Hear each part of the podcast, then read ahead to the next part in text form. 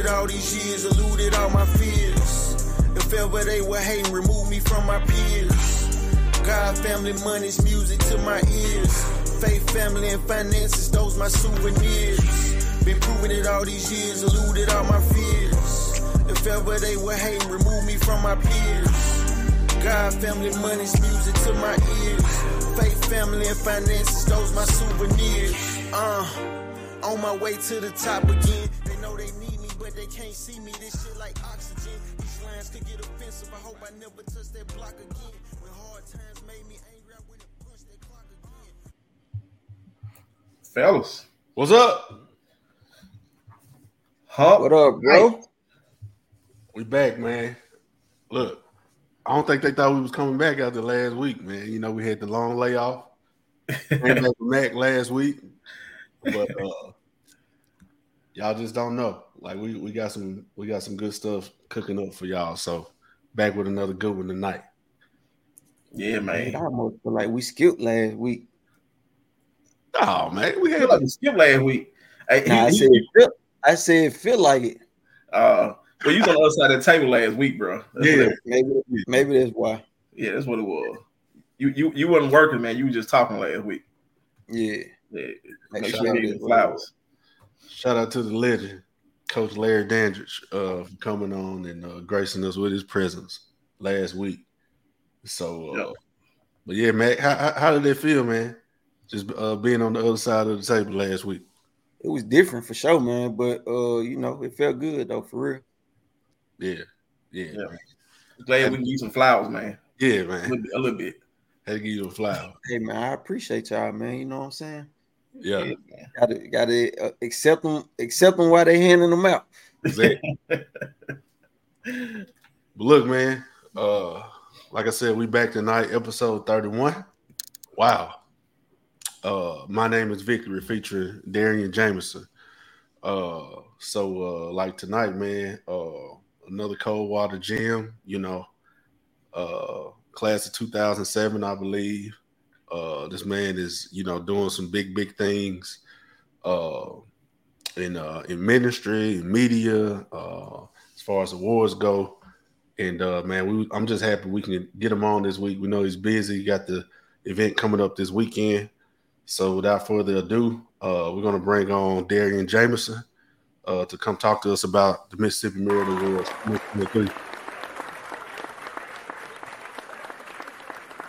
Hello. What's up? Yeah, man. What's going on, baby? What's What going up, on, man? Now I gotta start by saying this. Because when I first um, shared this to my social media platforms, I said this is a full circle moment.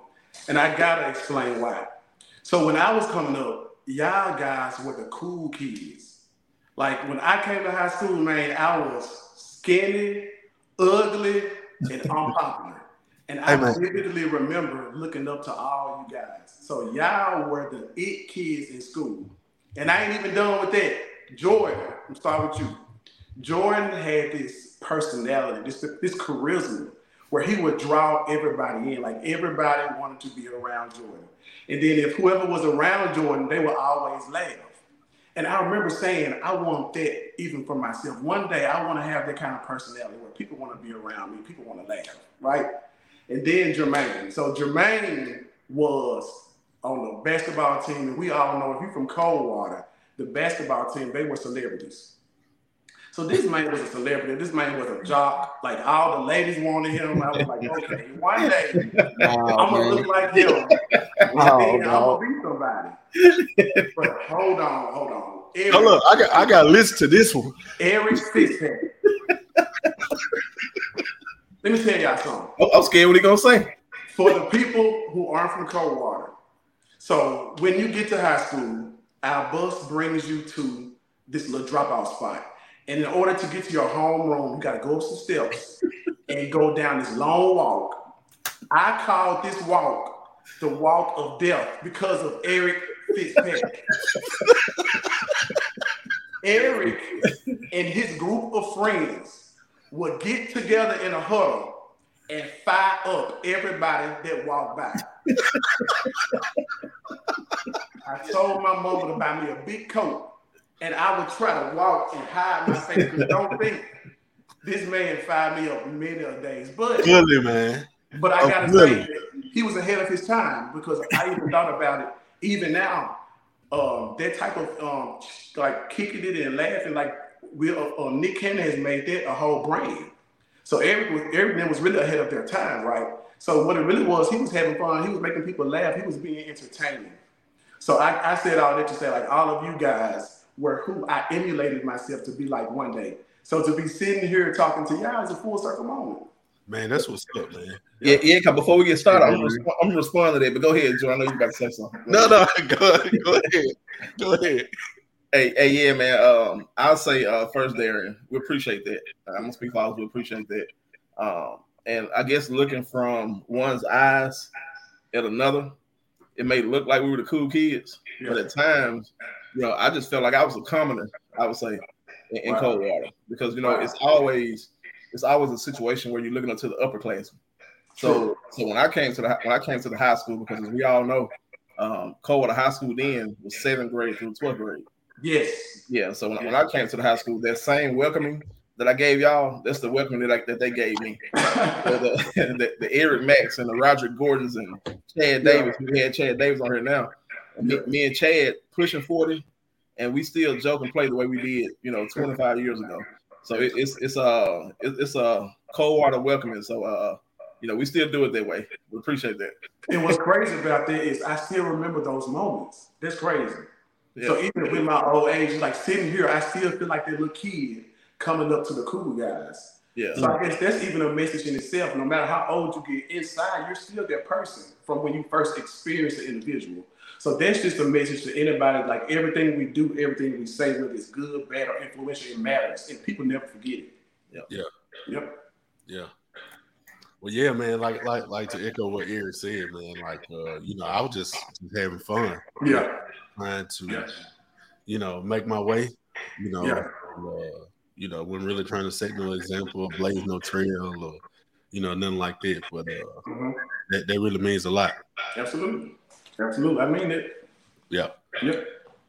Mac, you want to respond? We can't hear you, man. We, you on mute or something.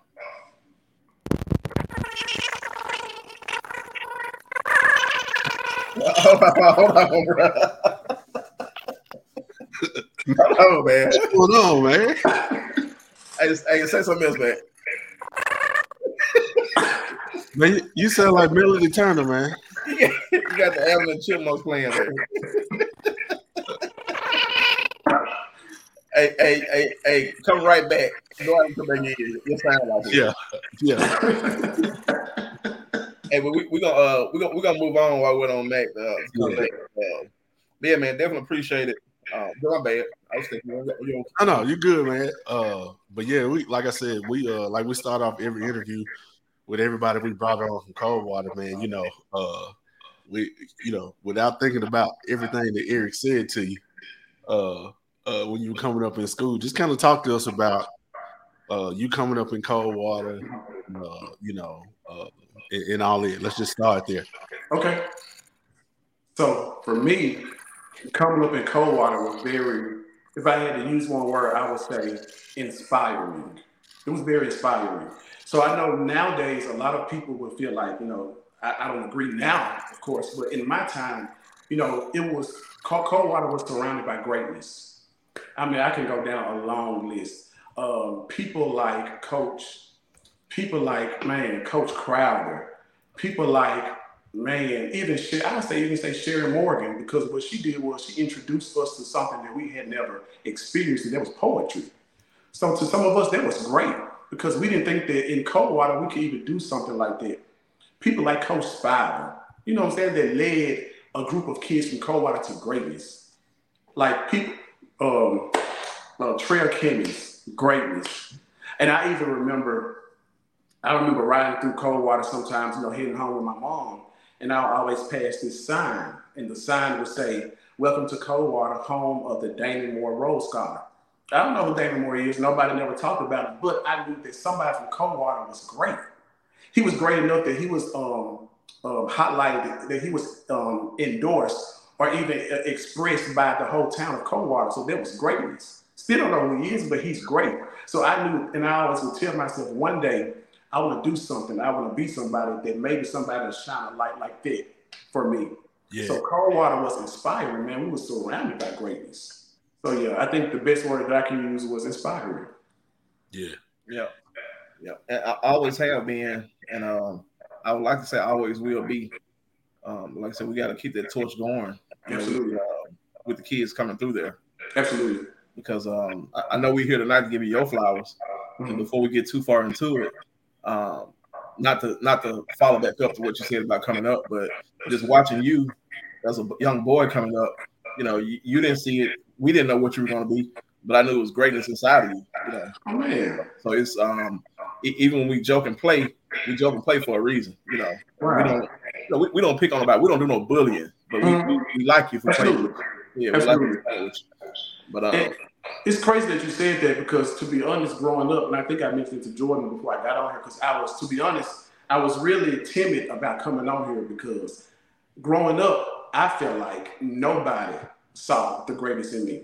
Like nobody, nobody ever. And even if people saw it, I don't think at that age, and maybe we just weren't trained on how to affirm or how to to love or express what we do see. You know what I'm saying? A way to where a person could feel it.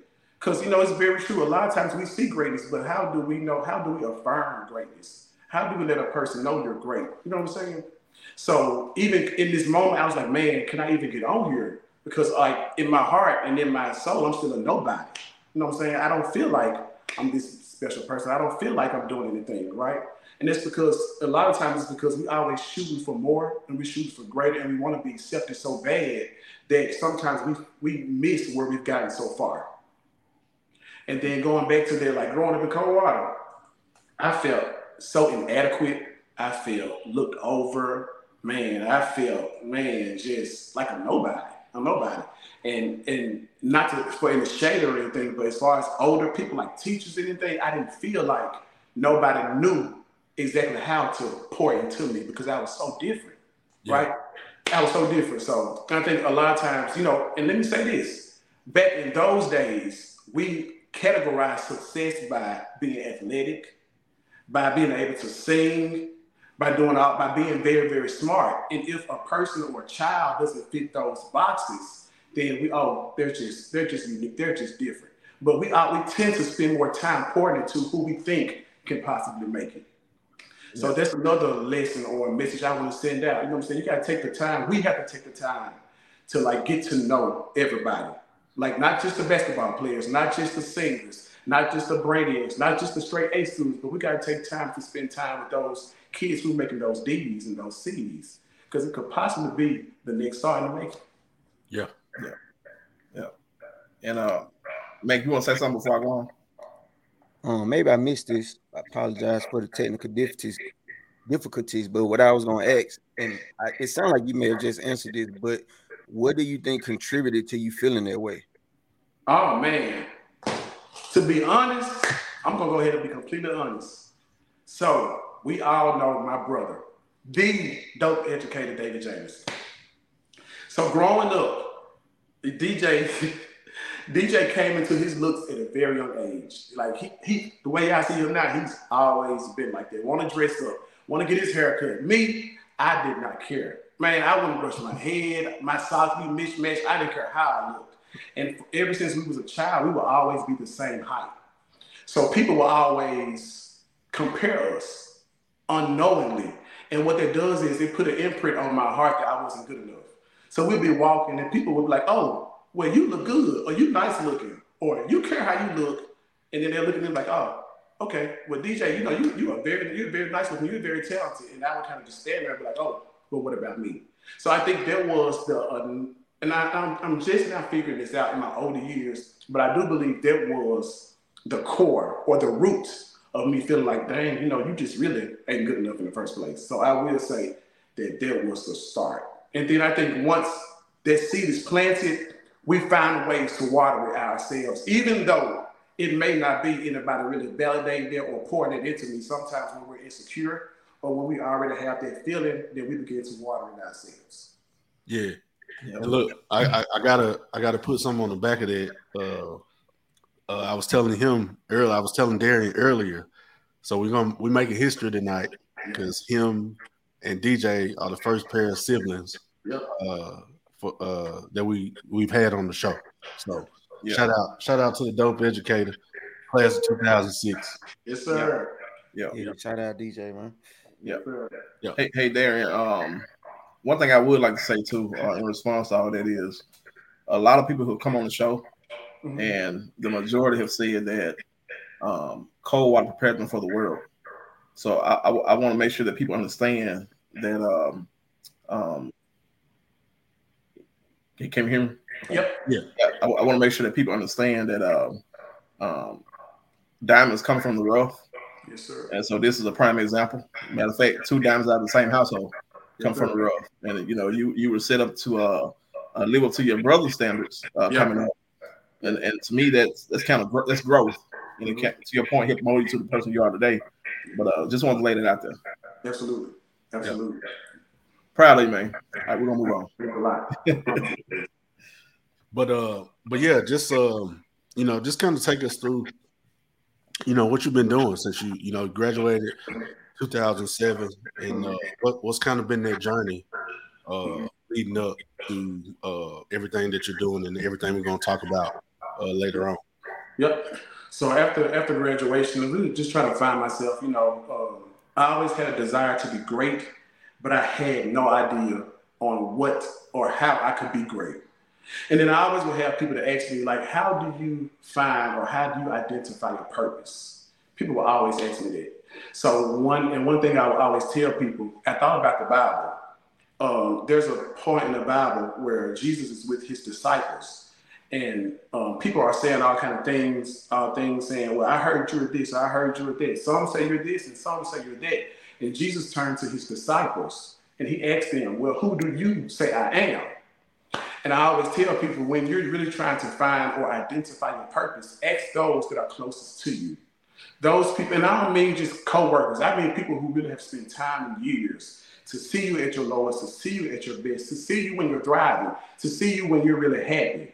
Those are the people who should be able to identify what your purpose is. So I said all that to say it was my friends, man. My friends were able to stick close to me. My friends were the ones who saved my life. My friends, those are the people who saw something special in me. Those are, and not only, not to say they're the only ones that saw something special, but they were the ones who cultivated that, that specialness in me. So people like, man, Felita Betts, who is still like my best friend, people like Patrick Mays, Travis Thomas, Ontario Fitz. These are the people who, when I felt like I didn't fit in elsewhere, they made sure I fit in with them. Not even saying we got to go do something special, but man, just come over to my house. No, just call me on the phone. Like, what you doing, man? What you doing? How do you think about this? How do you feel about this? So throughout the process of me being able to lend an ear to my friends, I was able to lend an ear into my soul because my friends were able to identify who I really am. So we'll be talking, and then you know I started noticing that when my friends would go through things, they would call me for advice, and I just began to ask them, you know, why? Like, who do you think I am? And they would say, you're an encourager. You're an encourager. That's who you are. Like whenever I'm down, I can talk to you, and I leave feeling encouraged. And I found that that's my purpose. And something else I always tell people. Another easy way to identify your purpose is the center of everything that you're successful in, at the center of that thing would be your purpose. So everything I do that I'm good at, everything I do that brings me joy, it stems from encouragement, which goes to this award show. The reason why it's such a baby for me, the reason why it fulfills me because it's because not because I'm doing an event, not, not because of the lights and the cameras, but because at the end of the day, I'm encouraging people. That's what I live for. That brings me joy. That's what makes me happy. That's what makes that's what makes life worth living. So I'm talking a whole lot. Go ahead. You good, bro? Look, that's what that's what we brought you on for. Hey, hey, keep, keep, keep talking to make sure you come up for air every once in a while. Before you go on, speaking of the award show, uh, how did the Mississippi Merit Awards come about from, from idea to fruition? Okay, okay. So first, ever since I was young, I always have been obsessed with award shows. Award shows always have been everything that I am. Music, like I just said, encouragement, fashion, singing, all of that, ministry, everything that a award show is, is what I am. I remember being maybe in like eighth and ninth grade, we would have watch parties to watch the BET Awards. My mom would get us pizza and wings because it's all I wanted to do. I would have friends over and we would watch award shows. But then at that moment, I never thought that I was capable to do one of my own. And I can say that because I never had anybody from our area to do something of that magnitude. And what happens is when you don't have somebody in your area doing what you feel led to do, it'll make you feel like it's impossible for you to do. What comes to mind is, and I think I said all that to say that simply your environment, your, your surroundings, your community matters. I thought about Tarzan. Now, if you think about Tarzan, when Tarzan was born, he was raised by monkeys. And because he was raised by monkeys, he did what the monkeys did. Although he had legs and although he could speak, he talked and babbled like a monkey because that's all he was surrounded by. Right. So, but then the song, the, the moment that Jane came along and showed him, hey, there's more to life than the jungle. It was that realization that gave him the, the permission to be able to live life differently.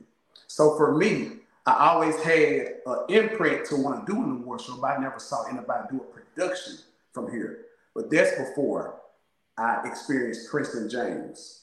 So then I saw Princeton James pull off the royal family. And seeing him do the royal family, they gave me the permission.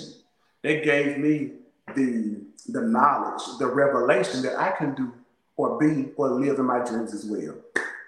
So already having the the the loving of award shows was one. Two was being inspired by somebody from my area, and three was um, the word of God because God spoke to me directly and said, "This is what I need you to do." So when those three came together, I knew I had no choice but to do it. So it was a, a compilation of those of those three things that gave me the, the go ahead to go ahead and start. So so listen, I, I got a question, but everybody on, on, on this show got something in common. We all we all got to go lay beside somebody tonight. So I'm not gonna let you move on without mentioning your Jane. Oh, of course, of course. This year I would have been I will be married five years to the lovely, the beautiful, the honey bun, Alicia Jamison. That's my wife. Yeah. so, so, so, so, yeah, we we we, we got to go ahead and touch on it. She must be in the comments. She in the comments. No, I, had, I hadn't seen her yet, but okay. I, I, I ain't want you to move on. you talking about Tarzan, so you. so look, uh, they know, put them addresses out there like he the doghouse. Yeah, and everything. so you know, uh, obviously, growing up, you know, uh, I've seen you do ministry. You know, uh, you know, in front of people, and you know, I witnessed, you know, some of the stuff you've done, you know, behind the scenes.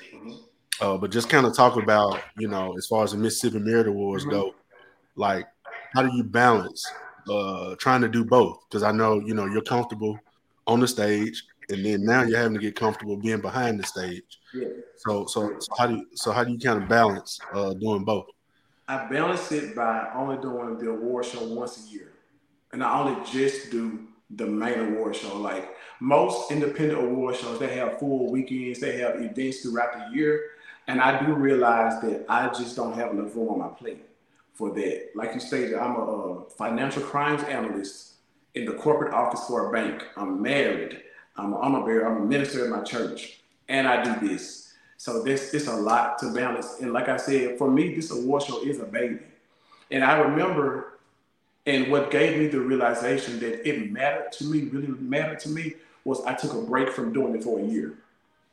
And I, I always tell people, if you really want to see if something is life for you, let it go. Mm. Right. So I let it go for a year, and in that year was the most unfulfilling the most empty I felt in a long time. And I knew at that point I'd never not do it again. So I know I can't go without it, but at the same time, I know I can't put all my eggs in that basket. And to be honest, I'm actually more comfortable doing, I would rather, to be honest, I would rather do that than do frontline ministry. I hate to talk. I hate being looked at for a long period of time. Like those things make me so nervous. So I actually prefer to be in the back, but at the same time, it's very fulfilling to be able to talk to somebody, and when they leave, they feel like you said something that could possibly change their lives. So I do love everything that I do, but I try to be completely balanced. And just by not putting too much in one thing, and I know it's hard some, a lot of times, especially for my wife, because I'm pulled from, from a lot of different areas. A lot of people call like, "Hey, I need to I need to talk to you. It might be two hours, and we're talking until something breaks." And I enjoy doing that as well. But I try to find balance in all that. Yeah. hey, um, quickly, just reading up on some of y'all's or all of your missions and your uh, visions Mm-hmm. Uh, for the MMAs. Um, a couple of things that was touched on on both sides is basically empowering people uh, who felt underappreciated. I'm, I'm paraphrasing. Yes. Feel underappreciated, you know, uh, overlooked, Mm-hmm. and, and you guys want to basically um, empower them. So w- when you guys do that, or when you try to set out to do that, like how do people respond? Man. know, do they feel empowered, and you know, what does it do for, for people?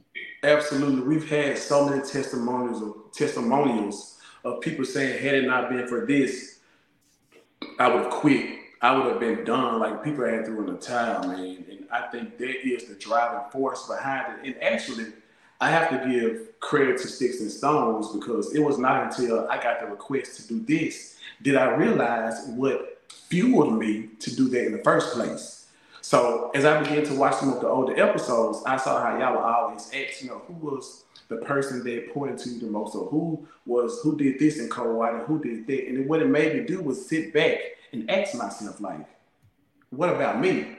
And in there, without being too long with it, in that moment, I realized the real reason why I'm so passionate about about empowering others is because in a lot of areas I felt empowered less, if that's even a word, right? So I'm I'm really starting to learn that a lot of the things that I do is in response to avoid. You know what I'm saying? So you mm-hmm. felt like you was overlooked. So now it's my mission to make everybody feel seen Yeah. right? So, so it's like it's not just about, like I said earlier, it's not just about the, the lights and all that, but I really have a passion. I love people. I promise you, I love people. I want to see everybody smile. I want to see everybody happy. I want to see everybody with their head lifted because I know what it feels like to walk around my head down. And I may have not ever associated the two had it not been for sticks and stones. So I'm really grateful. I promise you, I'm grateful to be here. And what y'all made, what also just came to mind I'm gonna paraphrase this because I'm probably gonna lie, but because I ain't gonna tell it right. But paraphrasing the story I heard, and what it was was Just, just make it plain. Just make it plain. Okay, I'm making it plain. Okay, I'm making it plain. Yeah. So it was two people that walked up to heaven's gates, and the person before the lady, it was a man and a lady. When the man made it to see Jesus, the man began to say, "Okay, I saved ten thousand people. I uh, healed the sick. I did all these things. I'm ready, God, to go into heaven." And God said, "Depart from me. I know you're not." Okay. When the woman got to see Jesus, she said, Well, God, you could go ahead and banish me now because all I did my entire life was raise one son. I raised him in church, but that's all I did. I didn't do enough. And God said, Come on in, baby. You know, block paraphrases for you. So God said, you know, you know, you- you've been made whole. Come on into heaven, right? And then, but she began to ask God. She asked him, "How can I make it in? I only raised and put my time into one person." And God said, Well, I only called you or purpose you to raise that one person because that one son that you raised in God, he saved 10,000 people. Mm. And the 10,000 that he saved, out of that 10,000, that person saved 100,000 people. I called you to, to, to save one, which ultimately saved millions. And that's, again, how I feel about y'all. Y'all may feel like, you know, this is small, you know, we're only reaching a small amount of people. But just y'all doing what y'all doing can reach one person that can ultimately change the world. So don't take what y'all doing lightly. It's no small thing. This is huge. Like y'all have already impacted me just by asking me to be a part, and I'm not just saying it. Y'all asking me to be a part of this made me take a step back and deep and dig deep into my soul. Like, why do I do what I do? Nobody has really people would ask, but nobody acts with a microscope. I feel like I see this as like a microscope. It makes you look deep into a thing. Sticks and stones it's a name and all that, but I feel like it's a microscope what y'all doing. Y'all really shining light deeper than the surface, but y'all going underneath that and really helping people to understand, to evaluate, and to just pull up who they really are. That's what y'all did for me. And I know not, I'm not the only one. So yeah. I said all that to say that, man, y'all doing a great thing. Hey, pre- hey pre- appreciate it. Say, say something because we're going to need somebody to, yeah, appreciate it. Say something because we're going to need somebody to come back on and interview us. So uh, the, the, rest of yeah, you know, when we flip the table, you know. We, okay, okay, okay, okay, okay, all right, all right. Okay. Appreciate it though, man. Appreciate okay. it. Yeah, you you you helping us, Doc. hey, speaking of uh, behind the scenes and, and impacting people and you know filling the void, uh, along with that comes some challenges and, and the other side of, of filling those voids. So yes. with that, uh, can you uh, point out any specific challenges or obstacles you faced faced in organizing and managing an award show and how you overcame them? Yes, absolutely. So what was funny about me doing the award show, I told you that you know I love to do them. I love to watch them. You know, I saw somebody do a production, and then I had a vision from God. So I said, okay. So I jumped right out there. I started planning it. I made the uh, announcements. I made the uh, ballots. We did the websites. Full fledged award show, 2016. It was time for the award show, and we sitting there probably like two hours before it started. And one of my team members was like, "So where are the envelopes that we opened to announce the winner?" And I was like, what you talking about? So literally at that moment, I realized I love to do the award shows, but I had I put no time in to figure out what it takes to do award shows. And in that moment, we had to sit down and realize we were we had planned the show with no preparation. That don't even make sense. Mm. We planned the show with no preparation what was preparation, what was missing was I didn't take the time to get nobody who had done it to say, what does it take? I didn't do no research. All I knew is, so if God told me to do it, it's gonna it's gonna work out. So we sat there two hours before the show and had to figure out how we were gonna fill all these gaps because I had no idea what I was doing. In that moment, that first award show behind the scenes was chaotic. It was terrible it was all over the place. But the people on the outside never saw it. But when I got done, man, I was musty. We was running. We we literally had to run to the car to go get an award and run it backstage. And at the moment that the person was walking on the stage, we handed it to them real gracefully. They never knew. But when I tell you, it was terrible. So at that moment, I realized like we gotta prepare a little better for this. So, and man, I can say throughout the years from 2016 to now, we're still learning. I wish I could say that by now that I have it, every year something can be done better. And it's almost like what I see is like the, the whack-a-mole, almost like a, a hole, and you put your hand over one hole and the head will come up elsewhere. That's that's how it is. Like every time I move, okay. So then I began to say, okay, I can't cover these holes by myself let me get a team. So you cover that one. So then somebody covering this one, and then a mole puts his head through a wall. So now we got to figure out how we can cover this and do this. Like it's a never-ending cycle of learning and taking the time to be better day by day. I learn something every year. This year, matter of fact, even today, I had obstacles, things I had to like kind of streamline. Like, man, I don't want to deal with this this close to a work. it's part of the process. When you're doing something with this many arms, with this many size, with this many demographics to it, it's gonna always be something. But what I can say, the trick to being able to do is the team. You gotta have an amazing team. Like it, it would never be a perfect show. Things would never be flawless. But when you have a team behind you, and shout out to my team because I know they are here somewhere. Um, I have a CAO, I have a CFO, I have a vice president, I have uh, assistants, all those things. Those people hold me up. There were so many times, man, I was like, I'm done. Like, and I remember specifically the worst year for me was 2020. So 2020 was our first year being televised. And from 2016 to 2020, I got in the groove. I was like, okay, I know what I'm doing now. You know, got the big head, man. I can do this. I got this. But I didn't realize that having a normal award show and having a televised award show, two totally different things. So although I had learned how to plan for the one I did from 2016 up to 2020, I was not prepared for it being televised. So man, I remember coming out on stage like pissed off. It was going so bad. I walked out on stage, man. They could tell you. I grabbed the mic in front of a packed church and said, "Yeah, I can go home." Dropped the mic, went to the back. Yeah, that's that Coldwater. Yeah, y'all can just leave. And I walked out. And then you know, and, and I said that to say that's where my team came in. Like, man, people came, like, came to the back, surrounded me, and started praying because I was broken. I was embarrassed. I was like, man, I'm starting to get this recognition. I done made this post. Hey, I've been doing this since 2016. Now I'm gonna be on TV. You know what I'm saying? So I'm getting, I'm like, okay, I'm, start, I'm, I'm starting to become somebody. Like I'm starting, I'm starting to be somebody. And then I get in front of all these people and I'm a failure. You know, that's how I feel. I'm a failure, man. I, I, I've embarrassed my name and myself. Like things aren't going right. So I was broken.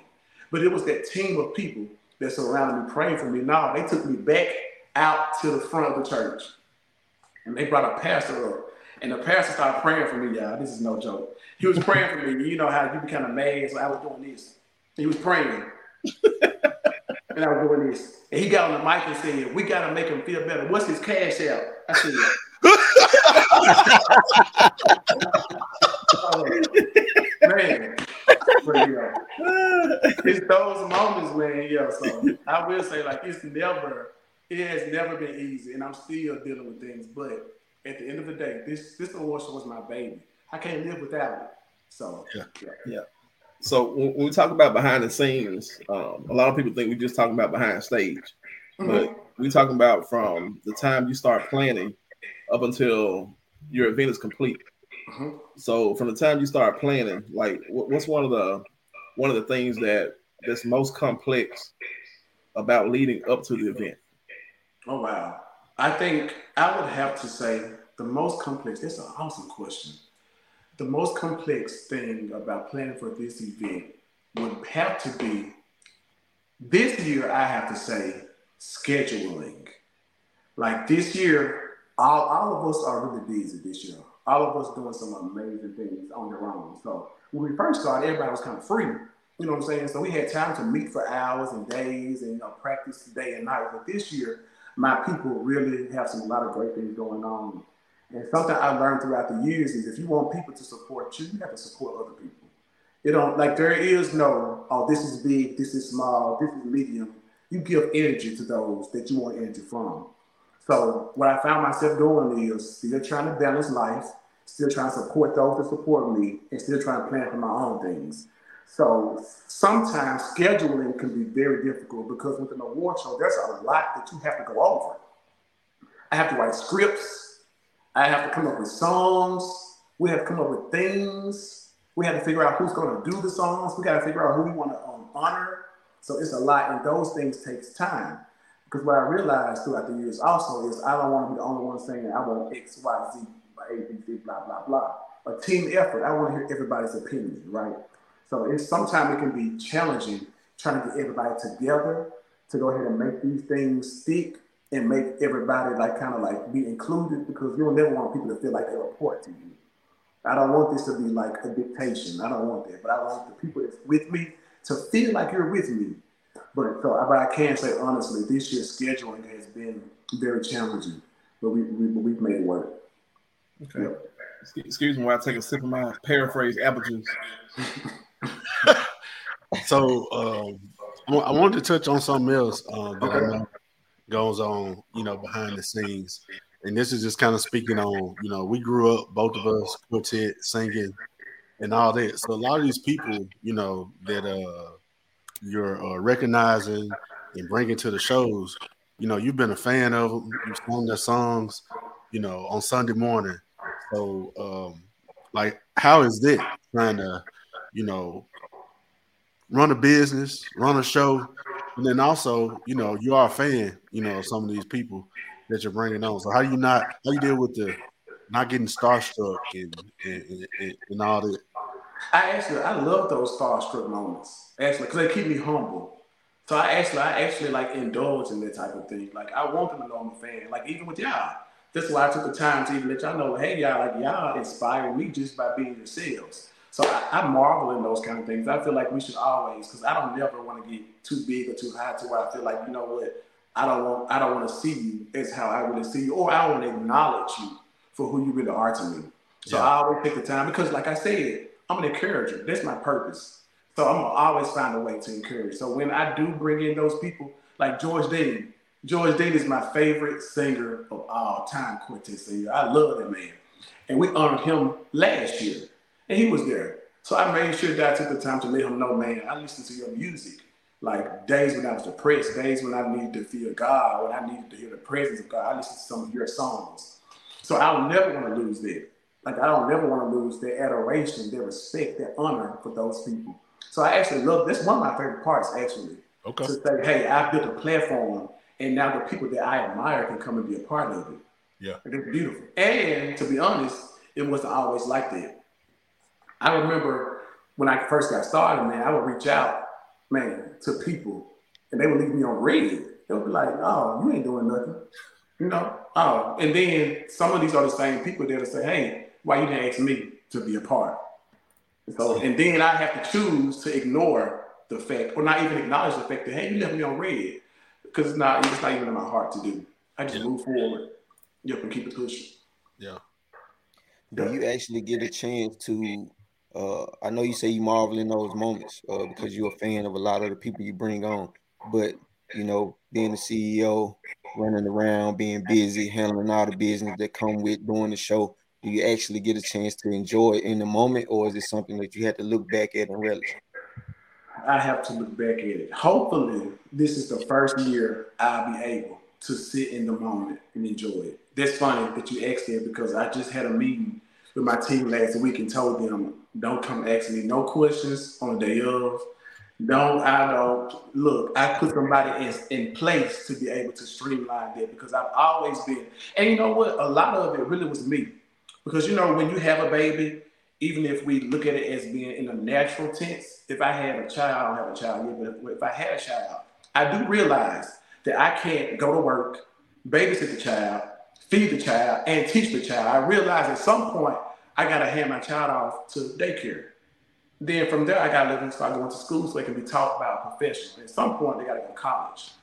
So I said that to say, for a long time, I wouldn't hand off my baby to anybody because I feel like I'm the only one that would that would nurture it, that would care for it how I needed it to be taken care of. So I'm just now getting to a point, and it's not that I didn't have a team in place to be able to handle it without me being so hands-on.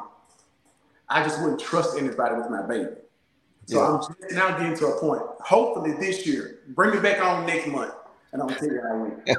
Hopefully this year is my first year. I'll be able to take a step back and say, "Yeah, I got this." I'm gonna go enjoy it. But to be honest, that hasn't happened yet. Those it, it's gonna happen this time. Come on, come on. I, I received that. Yeah, those are all great points too. Yep. Yes, sir. Yeah.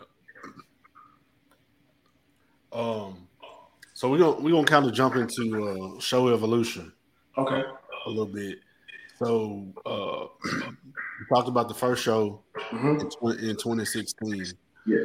Um, what's been what's kind of been your vision uh, from 2016 up until now? How you know how how have you seen it change? You know, over the years. Kind of walk us through. Okay. Uh, so when I first started, it was um, the Mississippi Merit Awards, and I guess it still is. You know, kind of, but I'll explain that. But when I first started, it was the Mississippi Merit Awards, and I only wanted to shine light and encourage um, artists, preachers, and, and singers from Coldwater up to I think I said it was something like Olive Branch. I just wanted those cities from Coldwater to Olive Branch. So when I when I did the first one and then you know the second one, you know, people from different parts of Mississippi would be like, hey, what about us? Know, we're down here in Tutwiler, or we're in Clarksdale, or we're in Jackson. What about us? So I said, okay, cool. so I expanded it to all of Mississippi and it was just Mississippi people. Just only Mississippi people could be nominated. Only Mississippi people would perform all of those things. So as I began to do that, even to answer the question, it began to revolutionize or evolve when I when God began to give me the vision to expand it outside of just Mississippi. And the reason that I I'm really really elated to be able to expand it outside of Mississippi because taking it outside of Mississippi gives me gives me I'm trying to see the, the best word. It gives me the ability to be able to really shine a light on Mississippi. That don't make sense. Let me explain. So, and I, I jump to where it, what it has evolved to, and this is where I am now, and this is where I will forever be. My goal going forward from here on out is to honor a celebrity as well as a hometown hero. I want to do that every year. That's my goal. So let me back up. Moving it out of Mississippi gives me the opportunity to bring in celebrities from all over the world, which also gives me to pair them with somebody from Coldwater. Because what that does is it lets the one from Coldwater know you may have not ever been out of Mississippi, you may not have been to the Grammys, but this night you're gonna be on the same stage with a celebrity. This night you're gonna feel like who you really are. This night you're going to understand that the stage or the city don't make you great. You're great already. So if you wanted an award, if you wanted to be on the stage with a celebrity, if you want to feel like this is what it takes for me to be, to quote unquote, I've made it, this is your night. So this year is my first year doing it, and I never stop. We're bringing in the legendary, one of the most celebrated gospel artists of all time, Dorinda Clark Cole. She's coming. We're honoring her this year. But at the same time, we're honoring the Salem Harmonizers also. So they are my two honorees this year. We got you got a celebrity from uh, I think she's I don't remember the city, but then you got another celebrity from Olive Branch, Mississippi. They'll be on the same stage, both being honored for a lifetime of achievement. That's what I want to do every year. So it has evolved to my real dream, and that's to really encourage and allow somebody to feel that you're just as good as somebody on BET. You're just as good as somebody who has 10 Grammys. You're just as good as somebody who has been on Oprah and sit with Tyler Perry. You're just as good. So a lot of times we feel like we, we're not afforded the opportunities that they have. So what I had to do was create my own opportunity, create my own stage, create my own light to shine on people that I feel like deserve it. So that's what it has evolved to. And that is what it will forever be. So I'm already preparing to bring in a new celebrity next year. I'm already looking to honor a new hometown hero. And it'll always be celebrity, hometown hero. Because I want the, the, hometown people to know you're just as great. Yeah, I got, I got some hometown heroes for you. Call them. Okay. Okay. I'm telling you, know. I'm telling you. hey, uh, hey, hey, hey, before we move forward, I just put the uh the flyer up there, but just want to put it up again um to remind people that the Merit Awards is um, the second September, so coming week. Uh, red carpet events at four o'clock. Ceremony starts at six. This is going to be at the Golden Gate Cathedral in, um, on James Road in Memphis, Tennessee. Yes, sir. 6 p.m. sharp. The website say 6 p.m. sharp. Yes, sir. make, sure, make sure you let them know sharp. Start on time, get out on time.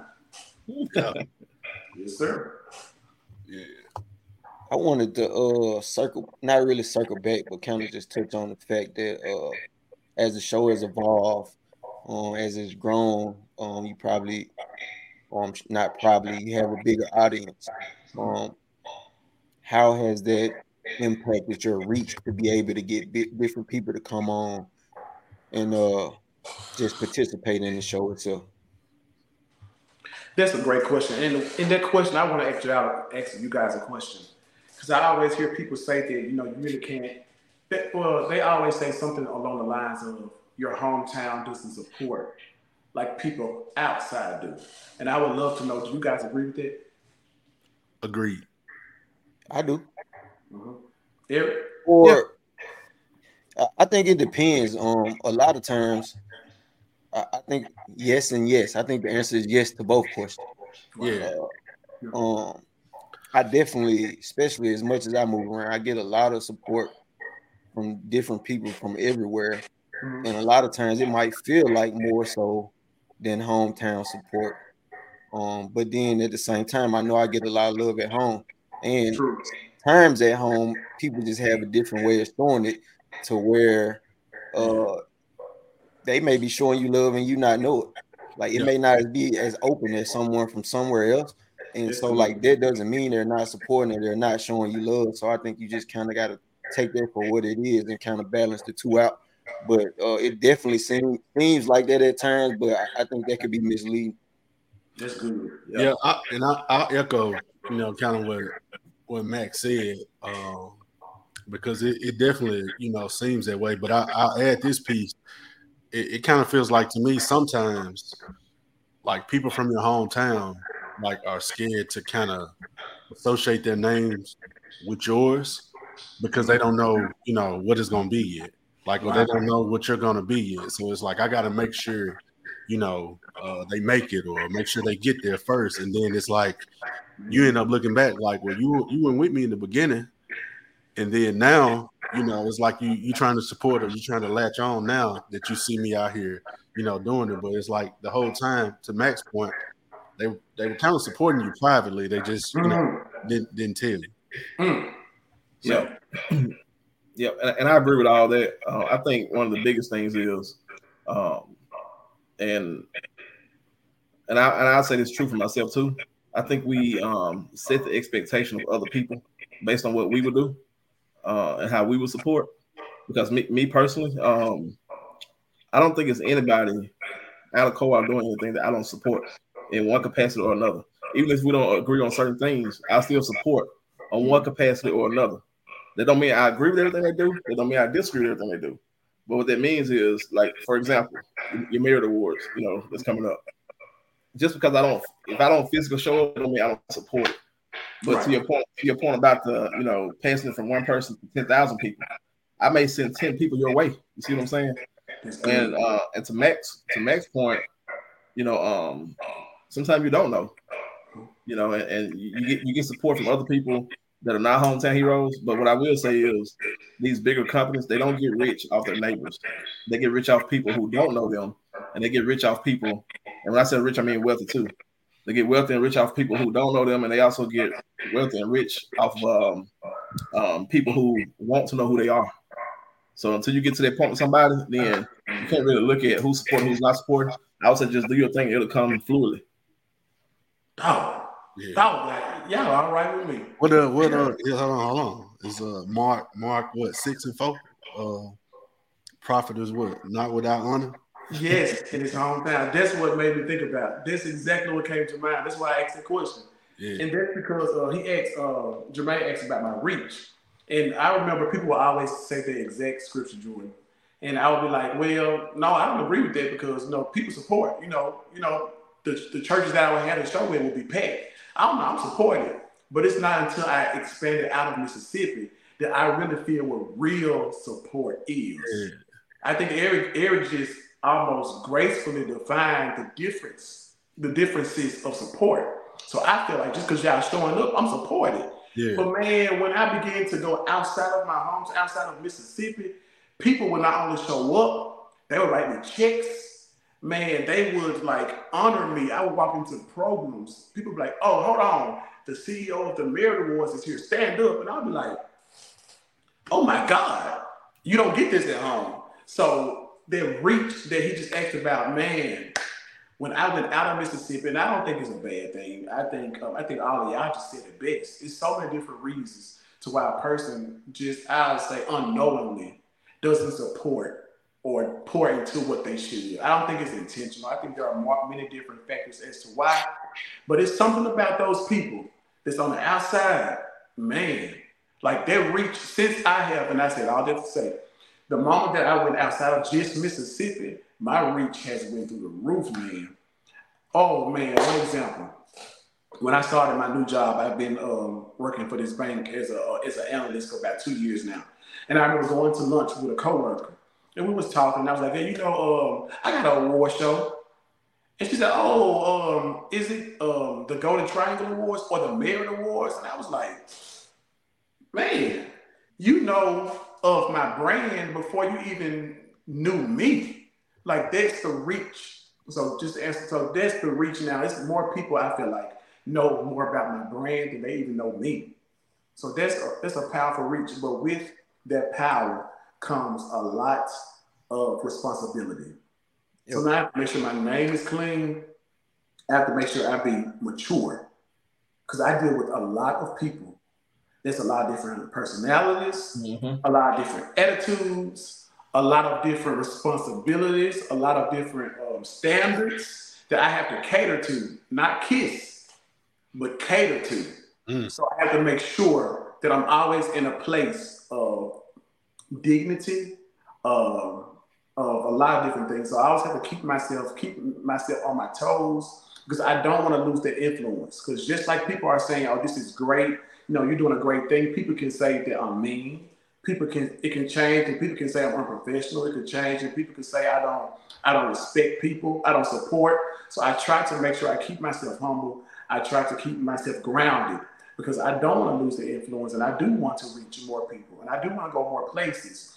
It's even came to a point now to where other award shows reach out to me to come help do their award shows. Yeah. I think that has been the most fulfilling and the, one of the best feelings that you see what I'm doing and want me to be a part of helping you cultivate and execute yours.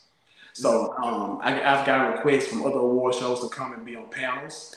I've got requests to come and be stage managers, to be on the creative side.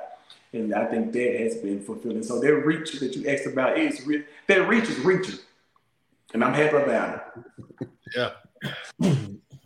Yeah. Yeah. Yeah. So um I was gonna ask a question about um about evolving, but you don't already touched on it. So we're gonna go ahead and transition okay. to um the selection process. I think Matt wants to touch on something. Okay. Uh, selections. Uh, yeah, I was just gonna ask, like, what criteria do you use to select award recipients, like, uh, or specific qualifications, categories, and then, uh, in addition to that, how do you go about doing it since the reach has expanded outside of Mississippi, which would seem like it's it's taking it would take a, a bigger team to do, or you know, more work to do. Mm-hmm. So I don't do any qualifications. We do a nomination period, and in, in that nomination period, um, it's about a month. So we have all the categories in this entry style. So anybody can go on the website and nominate anybody for any of the categories. As long as that person is doing what that category do, like if it's a song or if it's a female vocalist of the year and you're a stripper, you ain't you can't be nominated to be on no category just because people don't vote for you. So as long as you do what you're being nominated for and you get enough nominations, we let you in. So we do we try to do the top five of each category. So it's man, it's completely open. As long as you're a singer and you're nominated, the top five people of those categories, we let them through. so, yeah. so, so, so if I got a clothing line and make nominate me, y'all can put me on the ballot. Absolutely. Okay. As long as so it, now it's getting to now we have a lot of nominations, so you have to get uh, not a lot, but you have to be nominated a lot in order to just as long as you beat the I, other people. I just gotta be top legit. Five, top five. Yeah. Top five. You in there. Yeah. Yep. Yep. So, and I know a lot of award shows do kind of like decipher or try to say, well, they ain't doing enough. It's not like that. Like, again, the basis of my award show is encouragement. So I want that underdog. I want that looked over person because that's who that's where my focus is anyway.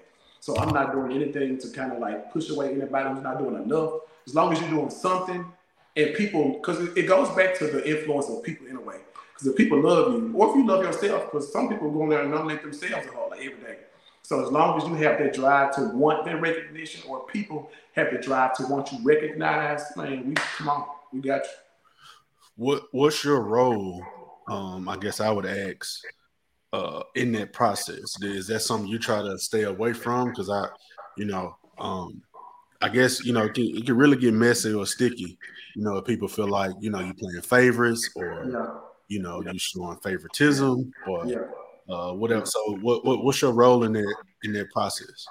So I have I have a COO that that handles that. So I'm in the process as it relates to the nominations.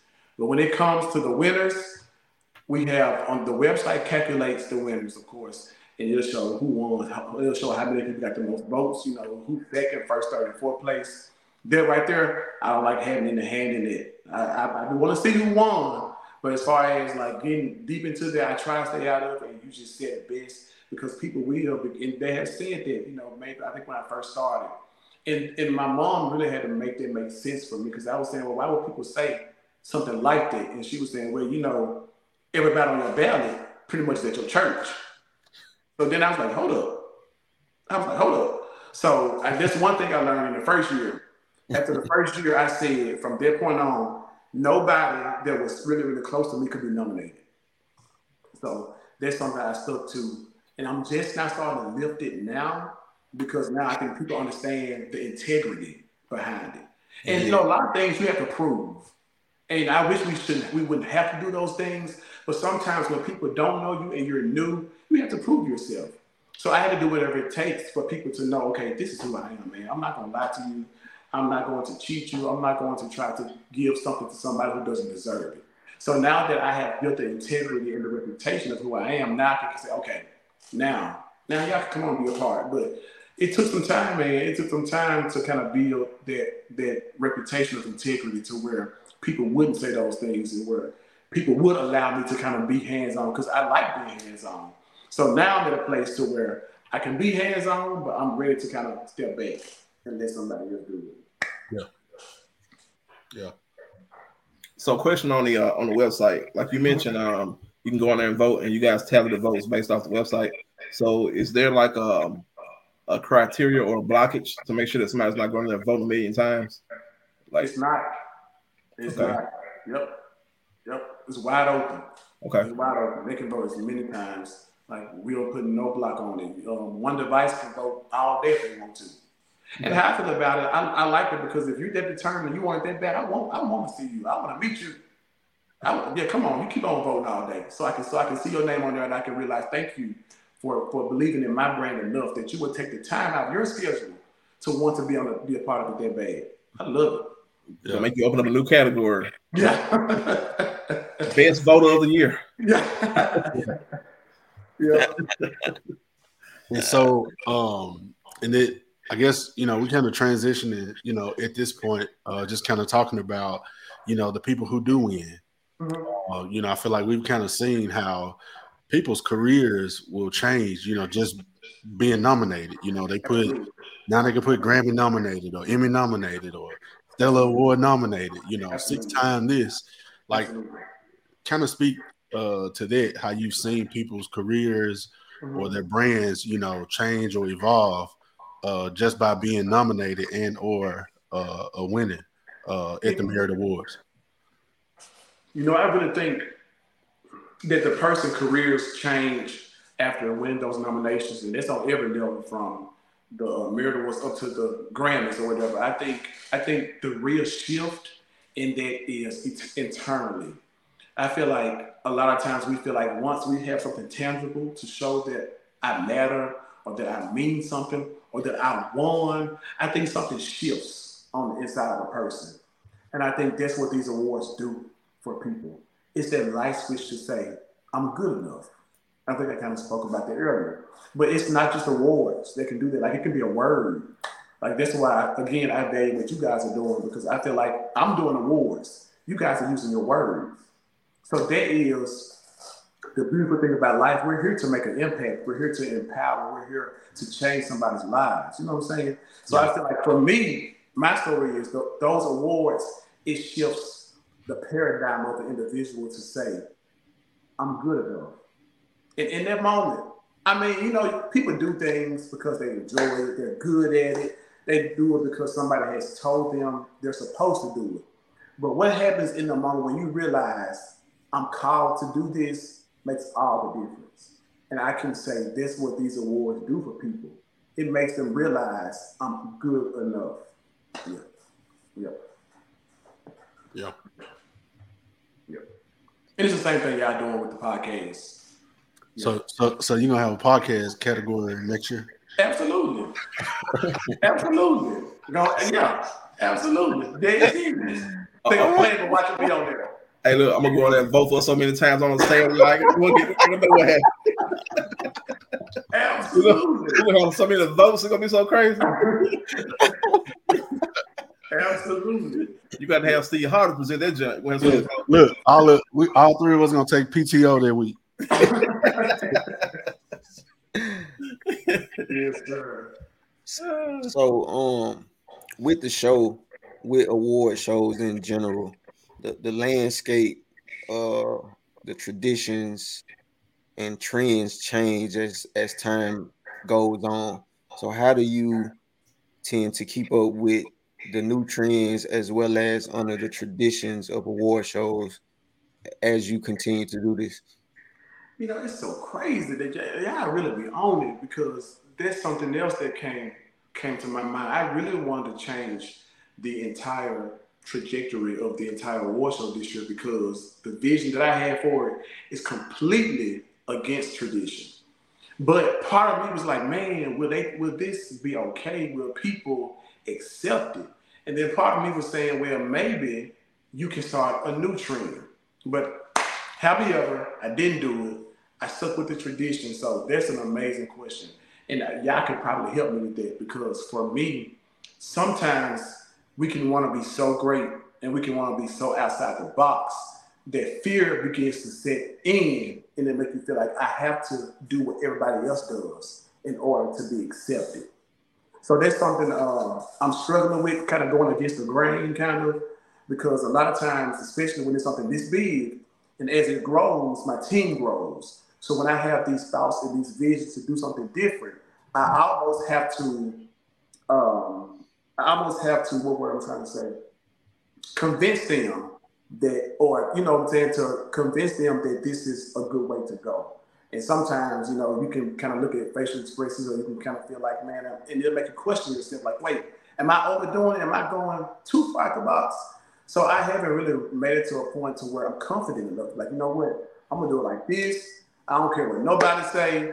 I'm gonna do how I'm feeling because I think sometimes that fear of failing is still there, man. So yeah, I can help me with So, so uh, I'm, I'm gonna start. I'm gonna take this fellas beyond mine.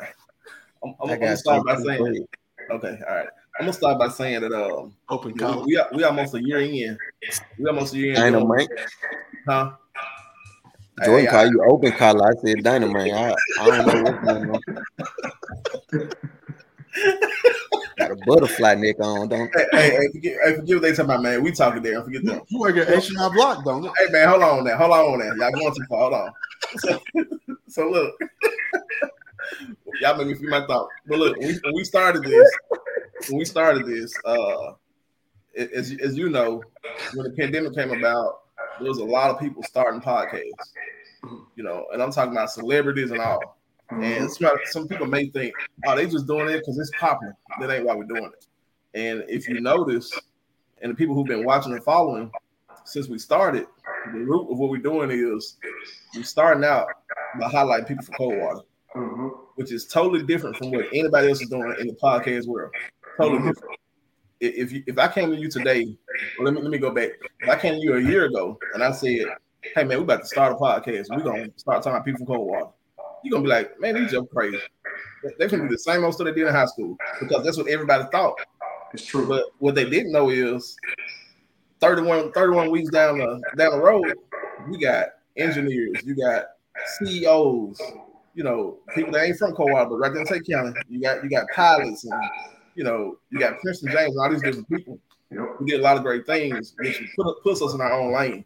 Mm-hmm. So for me, it ain't no fear because we're doing exactly what we want to do the way we want to do it. So it ain't, it ain't no fear for me. But fellas, I'll let y'all take it over. Yeah, I, will definitely say, you know, they, they probably don't mind me sharing this, but uh, I'm the one that have to be real, real then sometimes. Because I be, you know, I throw some stuff out there, and then Matt may be like, "Nah, we ain't, ain't time for all that shit." uh, uh, but yeah, man, you know, it's just, you know, uh, this this here is, uh, you know, this, this is what I want to do. Mm-hmm. You know, and uh, I mean, I just say to you, man, like, go, you got to go for what you know, and I like that. That's that's the that's that fabric that's bred in us, you know, coming from where we come from. I mean, you gotta go for what you know. And I mean, you know, from where we from, ain't nobody else doing what you doing. I ain't seen nobody else doing what we doing. So I mean, we we gonna be the ones that's you know doing what going back and helping people and uh you know helping them put their stuff together. So somebody watching you from Coldwater, yeah. you know, just, you know, other places right now. Yes, sir. I love it. I love it. I think uh it's a lot of different ways you can do it. I think it's a lot of different ways you can introduce your changes that you want to bring about. So I guess it depends on what it is, the format, and how you introduce it to your team. But uh, ultimately, Blockbuster is no longer around because they refused to adapt to what was going on in the industry. So, I mean, you know, take that for what it's worth. Uh, fail fast and keep going. J- Jermaine, you a preacher? he a prophet, like, man. Man, you got a word on you, boy. okay. All right. I love it. I yeah. love it. So, um, let's see. Eric made me forget where we was at. He made me hold on. How I make you forget? You made, start, you made me start thinking about my taxes, man. So, man, got a uh, a paper airplane on, don't it? hey, hey, look, I'm, I'm, gonna let y'all have it. I'm gonna let y'all have tonight. Oh my god, I'm, I'm gonna let them have it. Oh, I do look like a paper plane, man. I ain't gonna front. I ain't even going that night. But you like when the Temptation was trying to get a record deal.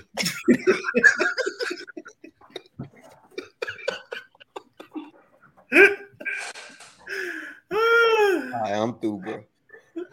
Of one of the distances. hey, hey, hey, hey, Darren, we, we're gonna move on. Yeah, okay. I, okay. I ain't going that night. oh, appreciate you.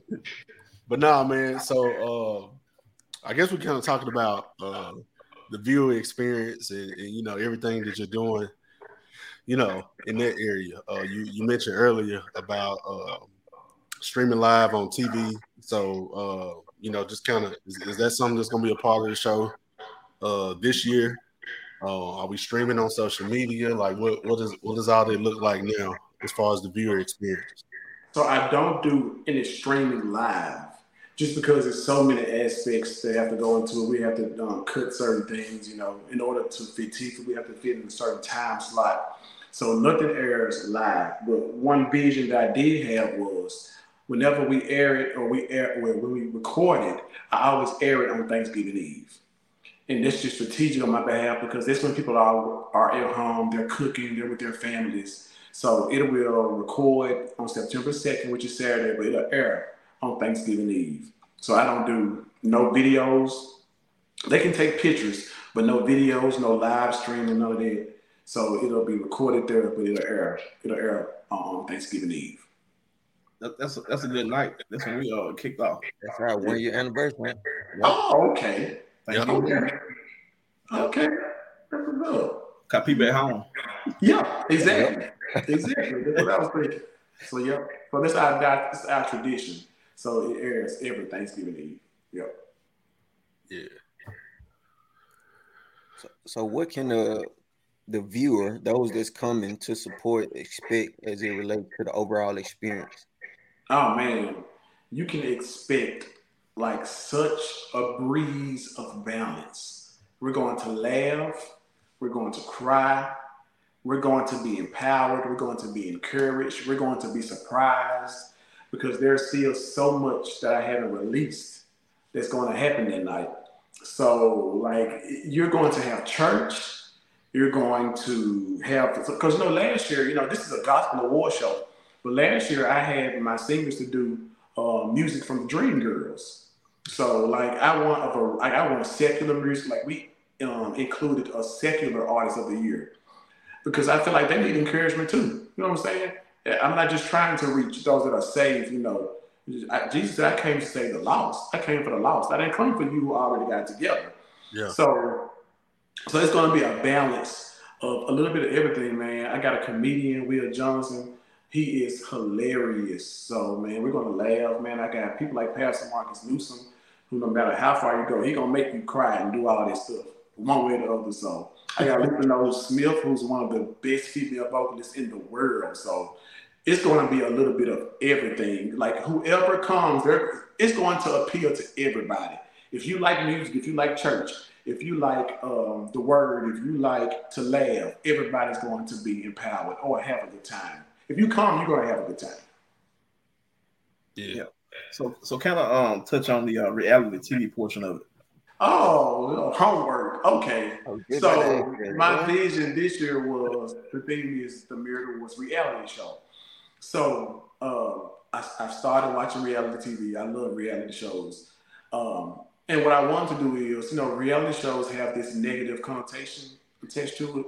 So I want to kind of kind of rebrand that for me. I know I can't rebrand the entire uh, reality show perspective, but I did want to just do something different with my show. So we started preparing for the Merit Awards back in February. And what we did was we took the TV crew with us. So every meeting, every rehearsal, every brainstorming, all of those things, the cameras have followed us. So we're going to do a two-day premiere this year. So the reality show aspect, which all that means is the reality show is what it takes to prepare and to execute our award show.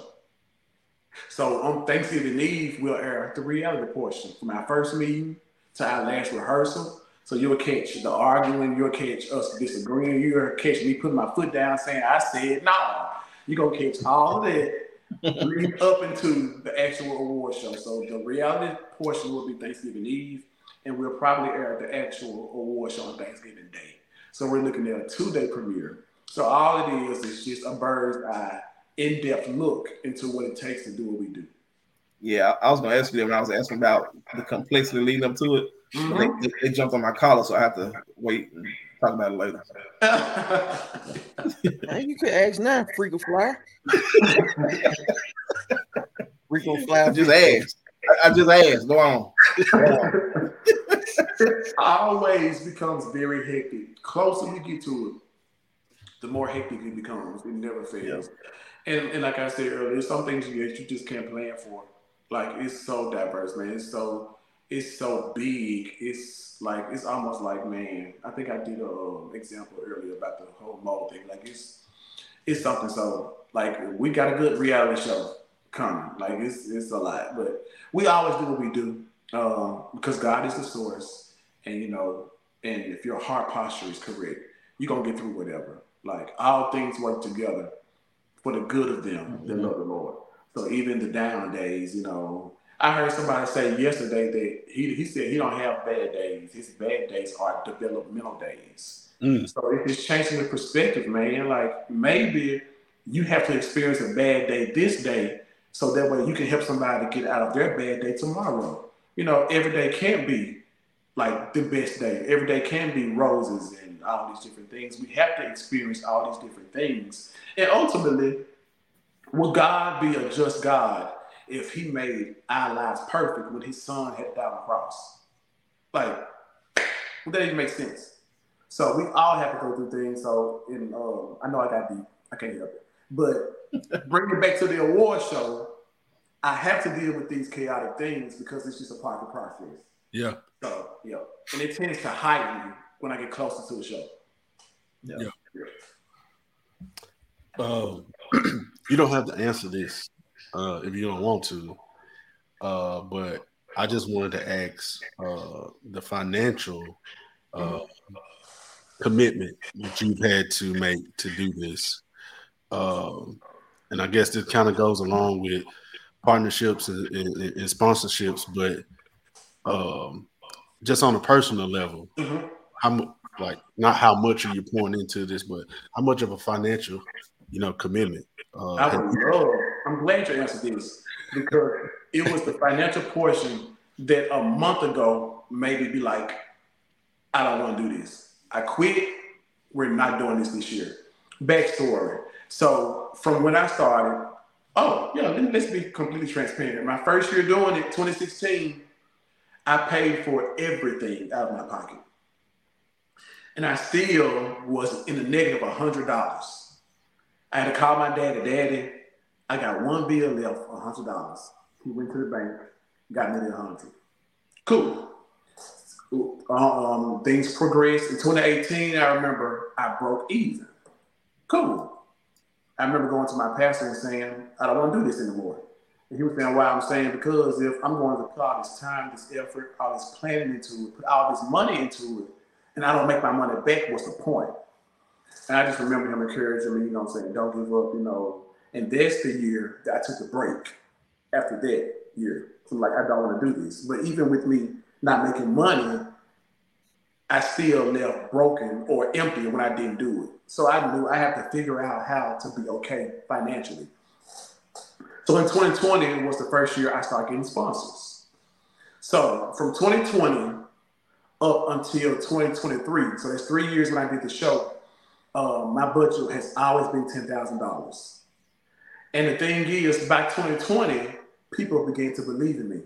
By 2020, this was my first year televised. So it made sense for people to want to help pay because they realized we're doing something on a greater scale. So, and it was simple. Uh, ten thousand dollars. You know what I'm saying? I would say, hey, can you give two hundred? Like I need a few people to give this amount. If I get a few guys to give this amount, I have the money. And people came through like this, man. It was easy. So from 2020 to 2023, my budget has always been ten thousand. But this year, I wanted to bring in a celebrity. My budget went from ten thousand to twenty thousand. So at this point, I'm being stretched. I'm out of my comfort zone. I know how to get 10,000. I don't know how to get 20,000. So at this point, I have to figure out new ways to secure this budget. So now I find myself in meetings with restaurants, with CEOs of restaurants, with people who have businesses. I'm trying to, hey, I've been doing this. I have this to show for it. I got video clips. I got testimonials. Will you please believe in me? Some did, some didn't. So about a month ago, man, I out of twenty thousand, I was left with like eight thousand, and I was like, man, we're a month. This was last month. Like, man, we eight thousand. I've gotten a few restaurants to so I've gotten a few people to partner, but I've exhausted all options. I don't. I can't be embarrassed. I can't get up there and say, "Hey, y'all, can somebody give me some money?" Like we didn't make we didn't make budget. So and I remember praying and I heard God say very clearly, He said, I got you, but you have to put the work in. He said, No. I stand corrected. He said, I'm with you, but you have to put the work in. So at that point, I knew, and it was very clear that prayer without works was dead for me. That he would he would rain or shine on me or give to me, but I had to get up and work. So at that point, I went 10 times harder. And you know, for me, uh, a lot of people that I felt like would do it, I felt like I shouldn't have to ask. Mm. You should automatically want to do it. So I'm not going to ask you because now I'm begging. Not that I have to ask more than one time, but if I have to ask you at all, apparently you don't see my need. You don't see where I am. So at that point, I dropped that pride, the ego. I said, hey, hey man, I'm 8,000 away. You know, we blah, blah, blah. So I started meeting with other businesses. Man, one business I have to shout out that I met with was Crumpets on 51. Um, Miss Tammy was amazing. She, when I first told her, "Hey, I'm this amount away from my budget," she said, "Come meet me. Come to the store." She gave me the time. I would love to help any way I can. I met with her. You know, she, you know, you know, you know. So, yeah. so thank, thank God for Miss Tammy. Like so, things like that. People like that, man. Drop some wings. Never met her. Never met her. But one of my team members said, "Well, Crump from 51, they won Restaurant of the Year one time. Reach out to her." I reached out to her, man, and she was she was right there. So I said all that to say, a month ago, I was like, yeah, let's cancel the show. Man, I'm so sneaky. I was saying we can just tell people that somebody got sick. You know, we don't they don't even gotta know that. Like, man, they don't even gotta know that we ain't got no money. Yeah. But I can say, I can stand there and say, y'all know COVID rising back up. man, man, people getting sick, nah, man. We got postponed. In real, the real talk, I ain't had no money. But I can say about a month ago, we were 8,000 away from the show being paid off. Today, we are $400 away from the show being paid completely off. And that's from $20,000 to over 400 left. 400. And to give a little clarity, a little clarity to that, when you're doing an event, you never want to take money from the door to pay a bill. Yeah. Door money is always profit. And another reason why you never want to take money from the door for an event is when you have bills you got to pay from the door, you can't be present. I think Jermaine asked me that. You can't be present in the moment because what your mind is saying is, did we make enough? Did enough people get tickets? I want to keep count the money and see if we're good. When I get there on Saturday, I want to know I'm coming to have a good time. My bills are paid. Like everything, everybody's showing up, they showing up, and that money goes in my pocket. That money goes to pay my team. That money is somewhere. When I get through with this, I'm going to take my wife on a vacation. That's what door money is for. So my four hundred dollars away. So when I got down to two a thousand, I told my team, "Hey, we need ten people to sell hundred dollars." So we got six. So now we're down to our final four. So yeah, so I think I can say I'm just now starting to get a profit. When for a long time it was the whole, then the whole turned into a breaking even, breaking even turned into making a little bit over, and now we're at a place to where we can really see a financial increase as it relates to budget. Yeah. Yeah. So I got a question. Uh, as far as sponsors go, what what how does sponsorship work? Mm-hmm. So how does it help someone to be a sponsor? Mm-hmm. So we have different levels, um, and our highest level um, for a sponsor is um, you get perks. So I think our highest level this year was a thousand dollar sponsor. So we had a few, we had a couple of those, a few of those, I say. And with and some of those perks, if I can remember off the top of my head, is when we air on TV. If and most most top level sponsors are businesses, right? So so their commercials, like in between the commercials, their logo will go up. Um, they get certain um, advertisement on our websites or as it relates to um, we do a magazine that we give away that we have, so they automatically get on a, a, a, spread in the magazine. So it's different perks. Each level has different perks from 300. Right, right. Anybody can pay anything, but they, the actual perks start at 300, 500, 1,000. Most of that, well, a thousand sponsors have only been businesses, and it's certain perks. And I think my favorite perk will be the television advertisement. That's not something anybody can just jump up and go jump on TV. So this is one of our major perks for um, our top sponsor. Yeah. So, so, with that, is there uh like when you start planning for the show, is there an open period that you say, hey, we're we're not accepting sponsors? And so like like for an online audience or like you coming on the show like tonight, say you came on six months ago to introduce the show, would there have been uh an advertising period for sponsors mm-hmm. to, to be able to get in contact with you or to reach out or go on the website and complete a form of some sort? And, uh, well, we do have the forms, but they aren't on the website, and I need to add them to the website. We never thought about putting them on the website, but yeah, from the moment that the show is over to next year's show, sponsors, we are soliciting and asking for sponsors the entire year. Like so, a lot of times we actually we're more strategic um, about um, reaching out to people for sponsorships, just because you don't want anybody Right, right. But we do have to open now. Yeah, I think somebody asked about do we kind of decipher through nominations? No, but for sponsors, yes, because no, our money ain't good money. Yeah. So we want, you know, we want people who to sponsor. We, I want them to believe in me. I want them to believe in what I'm doing, and then I want to partner to where, as you know, we're if we we need the funds to help execute. I want to make sure I'm being able to give you something, because what you don't want to do is allow a person to sponsor with perks and then you give them the perks, and they're like, "Oh, I paid all this money for this." You know what I'm saying? Yeah. So you want somebody who's it's not really about uh, an eye for eye. So I give you this, and you give me that. No, I want somebody to say, when we come together, we're bringing our gifts, our talents, and our audiences together to help encourage each other, to where it's not even really about the money. So those are the sponsors. Now, now, don't get me wrong. Now, now, I want the money too, but at the same time, I do want people to sponsor, and I, I, I might start calling it partner proposal sponsorships, but I want those people who want to be with me because they believe in me. They they um, believe in what I'm doing, and they want to see me prosper, and I want to feel the same way about them. So, yeah. take, you just gonna have to take it back to church and call them captains.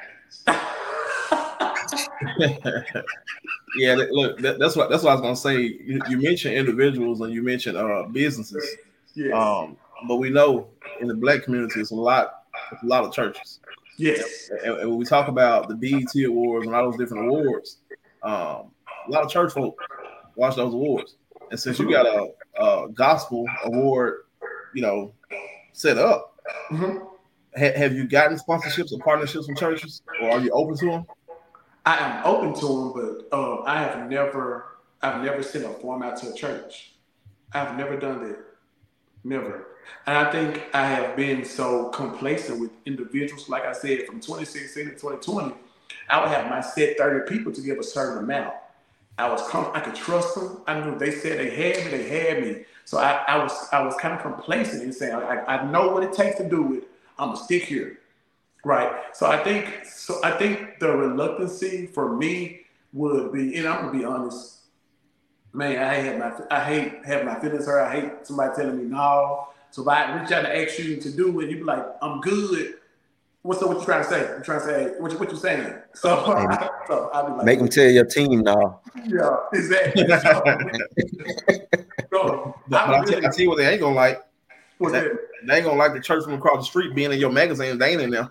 So, so you know. Come on, come on. So, so, so kind of tired, brother. Huh? I said it's time to tie, brother. Yeah. that's what I'm saying. Like y'all voices really message. Y'all put a lot on my mind. Hey, that, that's what I'll tell you. So you, you gotta take it back to church. When they had the captains, they start calling them family names out. Oh my god. I just realized what you were talking about when you said captains. Look, so the Fitzpatrick family represent with a thousand dollars. Now here come the McIntyre family represent with two thousand dollars. Hey, hey, hey, hey, hey, you, you, you get these churches involved, your cup gonna fill it over. Keep on. Fill it. Hey, that's so funny, but that probably will actually work. oh my god, that's hilarious. Put look, put us Well, on the, crazy. put us on the staff next year, man. Uh, listen, Yeah. oh god. Hey, Oh, hey, don't don't have none of your staff asking that ain't tied and at the church they asking it. They're gonna get them up out of there. But look, man, uh, you know, I know, you know, uh, we cutting across the field at this point, and uh, you already mentioned a couple times, you know, thinking about next year. Um, I guess I just wanted to ask, like, what, what, what's your, you know, what's your future vision? What's your future, you know, insights for, you know, uh, the Merit Awards? Man, I wanna, man, I wanna bring somebody like Oprah Winfrey in, man. I wanna honor somebody of that magnitude. Like this year was the render. I wanna take it like ten steps up. Like I want y'all to look on Facebook and see honoring Oprah Winfrey, man. Honoring Oprah Winfrey while honoring Rosamond Reed. You know what I'm saying?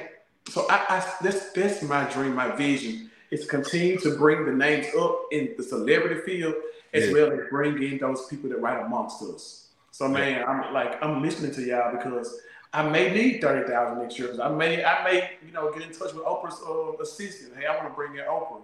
You know what I'm saying? We uh, we need forty thousand dollars, man. I need forty thousand dollars, man. I'm gonna make it happen because I know eventually it's gonna stretch. It's something that somebody told me.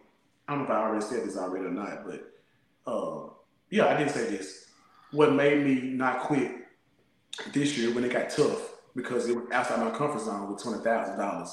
One of my close friends said that if, in order for God to stretch your name, He has to stretch you. Mm. And it, and it was so small, but it impacted me so heavy because I'm like, a lot of times we want things just to happen. And you know, we don't want to be uncomfortable. We want just to happen like smooth set. I'm like, man, if I'm saying I want to do, if I want to bring in Oprah, man, if I want to do all these big things, it's not gonna be easy. It's not gonna just happen overnight. I gotta put that time and that work in. And I want my name stretched, not for any self glorification, not so I can get more invitations to be on podcasts, but because I want to be able to help and encourage people on a broader scale, right? I want to impact people more than what I'm doing. So with that being said, um, going forward, I want to, man, I want to really reach some people.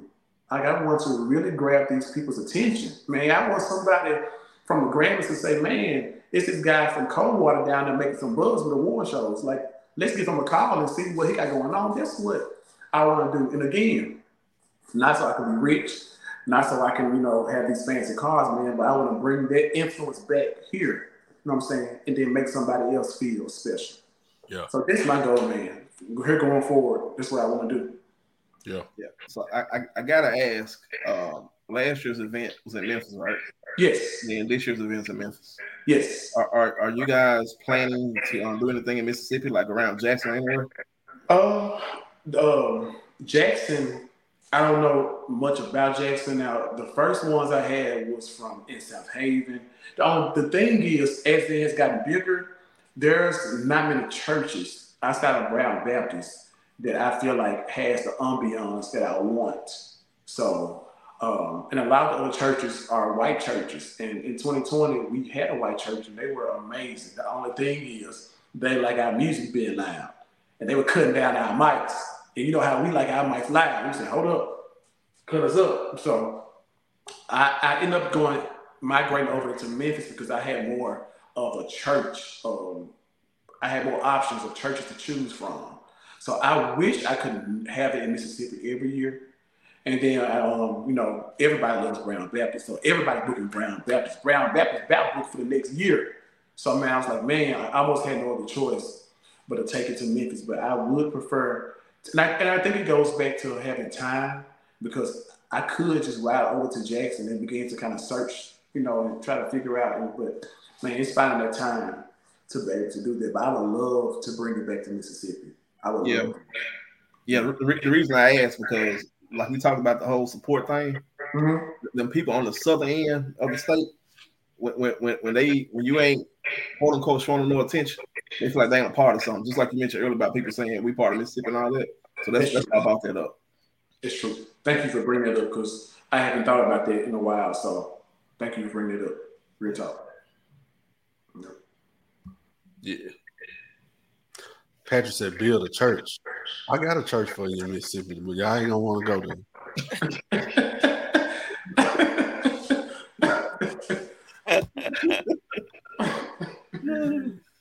oh man.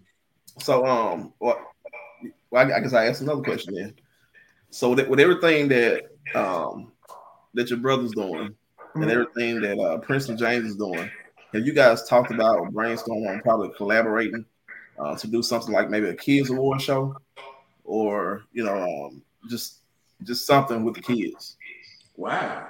I know that's kind of out of you know wow. it's, it's, more, them, but I know uh, Princeton has the cooler kids, and then your brother, you know, the guy he is, a dope educator. We're just open to see what you think about that. That is an amazing idea, bro. Put us on the staff. That's like next level type stuff. I have never thought about that. Yeah. I brought some apple juice. So kids gonna, you know. Yes. Yeah. It never crossed my mind, but I promise you, I'm gonna go to the drawing board on it. That's dope. Yeah. Absolutely. Man. If you need our help, just let us know. We, you know.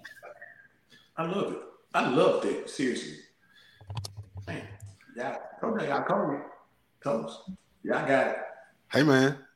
Then, then you got then, then you got these. The collar ain't open for nothing.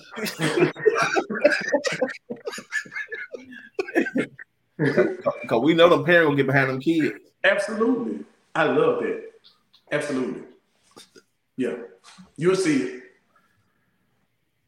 He said the, the, the Kids Awards, the Mississippi Kids Awards. yeah. But uh, but yeah, man. Uh, Mac, you got anything else, man? I don't have anything else, man. Only thing I was gonna say really was uh, he was talking about stretching, and my only take on it was like a rubber band ain't don't do you no good until you stretch. Yeah. So you know what I'm saying? Take that for what it's worth. Yeah. Real man. Okay. okay. Yeah. look, and I'm gonna leave you with this. If money will fix it, you ain't got no problem. yes, sir. yes, sir. I know who taught you that. Who taught me that? Reverend Starworth. Yes, sir. yes, sir. I mean, what, what makes so silly, Eric, what's your final thought? Man, I'm I'm good, man. I just um definitely appreciate you coming on. Absolutely. Um, you know, educating us who don't know much about uh, award shows in general, what it takes to get them done. And uh, I just wish you well, man. Thank you so much. I appreciate it. I appreciate it. Hey, so much man play, man. hey, let me, let me, go around the horn. So I'm, I'm, sorry, start with, I'm, gonna start with you, Darren. What's the best award you've ever won? Who? You. What's the best award you've ever won? I've never won an award yet. No, I'm saying just school or you know anything. Oh, wait. Now, see, now you know y'all with the cool kids. Y'all don't want all that. Ah, I ain't got no oh. award dog. I don't even. I don't think I've ever won anything. Patrick said the first chair in band. Hey, Well, I take that. okay. I take that. Yep, yep. Okay, I say that. Yeah. E, what about you, man? For me, the best one was perfect attendance. However, however, I graduated an undergraduate. But to, to that point earlier, you know, I played all through school, but I got my work done too. Yeah. But one of the toughest awards to get anytime is perfect attendance. People don't people don't think about how, how tough it is, and it's something so simple. But to be at school every day, for me, that was the best award I won. That is Yeah. true. Let, let me stop and say that. Um, yeah, I am nominated now for influencer of the year. Yeah. So I have my first nomination now. Yeah. Okay. Yeah. Thank you. Matt, I know you you you done done some things in the military, my guy. Uh, We talking about yeah. accomplishments or awards? What was my Awards, accomplishment, what certificate, whatever you want to call it. Uh, go on. I Yeah, I mean, yeah, I got I got some awards in the military, man, but none of them I ain't really. I don't know. I, I think uh my retirement certificate probably the, the that's the hardest award I got. Yeah, Uh, best daddy, that's the best award I got. Yeah, yeah, yeah, yeah. yeah. Yeah. And Jordan, you must have got an award while you asked that question. No, I, I, I was just asking, man. You know, What's your greatest award you done got? Feel like a setup. probably Yeah. um, probably key to the city, a Coldwater. Woo! Woo! You got keys to the city. Yeah, Who gave you that? Who can't presented it? Uh, Magic can stole that key. Mr. Who Elwood, presented it? Mr. Elwood. I can't tell y'all the story though, so that I had to say that for my one on one. So, yeah, but that's I can't probably- wait to hear this. one. Yeah, I'll tell you. I'll tell y'all later. Man, got the key to the town. Okay. Y'all didn't know that? I thought y'all. Well, I thought y'all knew that. Mm. But Yeah, anyway- now we, all, now we all trying to figure out what's going on. But I guess we'll you'll tell us in due time. Yeah, yeah, I, I will. That, that ain't for tonight, man. We're here to celebrate the CEO of the Merit Awards. Uh, bro, like just thank you for coming on. Uh, everything that you're doing. Uh, like I said, we behind you. We we, we trying to push you privately and pub- publicly. So uh, uh, make sure y'all be there, be in the building. Uh, September the second, that's Saturday night. Red carpets at 4 p.m. Go ahead and go to Suits You and Milano's and uh, uh, uh, what what's some of the other ones? Uh, Griggs, man. Greg, baby. KG. yeah. Re- rest in peace to Mr. Frederick McClin. But yeah, Jose Bank or Jose Bank, whatever the name of it is. Yeah. So uh, he got he got he got Will Johnson um, uh, hosting. Uh, the young guy, uh, young cat Julian Cross. Is he performing there? Yes, he's performing. Yes. Okay. Uh, we got the Shepherd Spotlight honorees, overseer Paul Reed and co-pastor Deborah Reed. Uh, and then we also got Pastor Marcus Newsom uh, and uh, Pastor Lisa Noel Smith. And then we honoring with the Lifetime Achievement uh, Dr. Dorinda Clark Cole, of the legendary uh, Clark sister. So, anything else you want to tell us about that's, that's not on the fly? Yeah, come on, come out and see. Come out and see. We got some surprises for you. So you gotta you gotta show up and see it. Yeah. It's gonna be dope. Yep. My man, I'll let you. You've been dropping gems all night, man. So, like I said, I, I, will let you. Uh, you you give us uh, your last words and uh, you take us out, man. Hey, hey, hold, hold on, hold on before you do that, man. Uh, Gerard, Gerard Holmes. Okay. Hey man, we might be reaching out, man. We from Mississippi, but we like to uh expand out. Mhm. We're about to expand out and see what folks doing. So we might want to hear about that uh Tampa Bay gospel show. And gospel Yeah, Awards. A big deal. Like he's like Gerard. he actually has a, uh organization, and it almost get all of us CEOs together to empower us. Like he's like a celebrity. Like when it comes to not even just award shows, but everybody looks to him as it relates to just management and like having like being professional and elegance. Like this, he's the guy. He's the guy. Yeah. Yeah. Yeah, we got to we got to get with it, man. Yep. But yeah, man, just uh, just just leave us with some and uh, in the words get out of here. In the words of Jerry Springer, this is my final thought. So, in this last season of my life, I always try to take like a last bottle- season. huh? He said in this last. He- Uh, go, go ahead, man. Don't pay no in mind. my last season, I'm like, hold on, dog. No, I ain't say that, man. Don't- So, don't pay like, no in mind. Every season, in every season of my life, I try to hold fast to some kind of word, something that gets me over to the next season. And this, and my final thought will be, and what I'm holding to this season is, wherever I am, God is. Wherever I am, God is. A lot of times, for a long time, I'll say, I would search for people to validate me. I would try and try to cultivate or create something that would cause people to love me, to want me around. But then I had to realize wherever I am, God is. I don't have to try to be X. I don't have to attempt to be Y. I don't have to pretend to be Z. As long as God is on the inside of me, that's enough. So me in my rarest form, in my truth, as long as God is with me, it's enough. So wherever I am, He is. If I'm on a podcast, God is. Right? If I'm at church, if I'm at a award show, wherever I am, He is. So I'm enough wherever I am. Yeah. Well, look, He man. said, he said, he said Jerry Jerry Springer. Springer ain't said that, man. He said his final thought.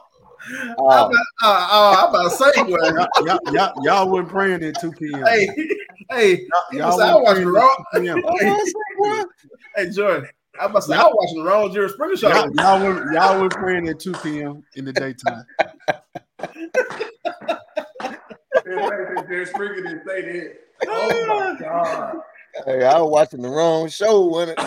Oh, man, I swear. When I, when I saw, I saw some chairs flying across, across the place. Hey, but yo, the final thought, we with you. We with you now. Yeah, Okay. yeah. That's so dope. Man, Oh, like I man, said, we appreciate you. You're welcome back anytime, Absolutely. man. And uh, Absolutely. like I said, uh, you know, whatever we can do for you, Absolutely. Uh, let us know, man. Like we're here for you, and uh, we're gonna continue to push you, bro. So yes, sir. Thank you so much for the opportunity. Yeah, man. Appreciate you coming on, man. Uh, I know the, the award show gonna be great. Wish I could be there, man. So just much love to you. Peace and blessings to y'all, man. Thank y'all so much. Yeah, Yep. I, mi- I mirror all that, man. Keep doing what you're doing. Proud of you. Yes, Uh, sir. you, you in your lane. Don't be fearful. Yes, sir. You know, just keep moving forward, man. Yes, sir. when all else fails, just unloosen that button and open that collar. If you want, hey, if you want to call it like Fitzpatrick, you lay lay it down flat and then fold it like a paper plane and iron. You good, just like the picture right here, right there. You good to go, baby. Oh, Man, look, we about to Ain't get no out of hold here. y'all We no longer. Okay. Yeah, all right, man. All right. Okay. Oh man, that was a great show tonight, fellas. Uh, Yep. good, good to be back. We still love alive, the man. Yeah, Huh? man. I'm just Yeah. making sure you know. Hey, that was a great show. I was you know, no, yeah, yeah, I know we're still live, you know, Okay. so still still Yeah. talking to the people, man. You know, we wrapping up. Uh, like I said, we'll be back next week, episode 32. We're just gonna keep going, man. Y'all keep rocking with us, and uh, we're gonna keep bringing it. Until Make me so next silly, time, man. What, bro? I it, I had to give the people a visual of what it what I was seeing, dog. And that, that's on short sleeve too. Oh. Hey, appreciate y'all for watching. Hey, he- hey, hey, he got a crop.